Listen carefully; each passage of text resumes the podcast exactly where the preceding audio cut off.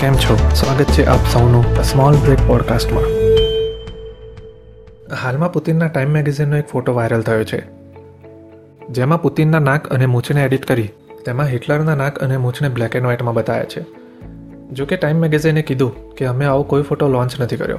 મતલબ કે viral photo fake છે, પણ રિયાલિટીમાં એ ફેક્ટ બનતું જાય છે. રશિયાએ યુક્રેનની ખરાબ હાલત કરી છે. સ્કૂલ, કોલેજ સાથે પબ્લિક પ્લેસ પર હુમલા થવા લાગ્યા છે. રશિયા સામે લડવા માટે ઇનકેપેબલ હોવાનું કારણ. યુક્રેને ત્રીસ વર્ષ પહેલાં કરેલી એક ભૂલ છે. ઓગણીસો એકાણુંમાં સોવિયત યુનિયનના વિભાજન બાદ કેટલાક દેશ અલગ બન્યા, જેમાંના બે છે રશિયા અને યુક્રેન. વિભાજન બાદ સોવિયત યુનિયનના કેટલાક ન્યુક્લિયર વેપન્સ યુક્રેનમાં હતા.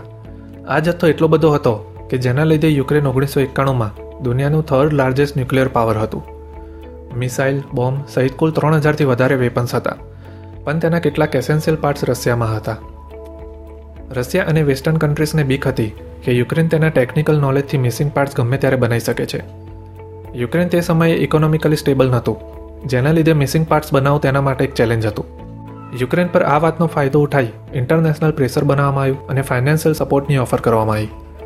યુક્રેનને પણ બીજા દેશથી અલગ થવાનો અને આર્થિક પ્રતિબંધોનો સામનો કરવાની બીક હતી.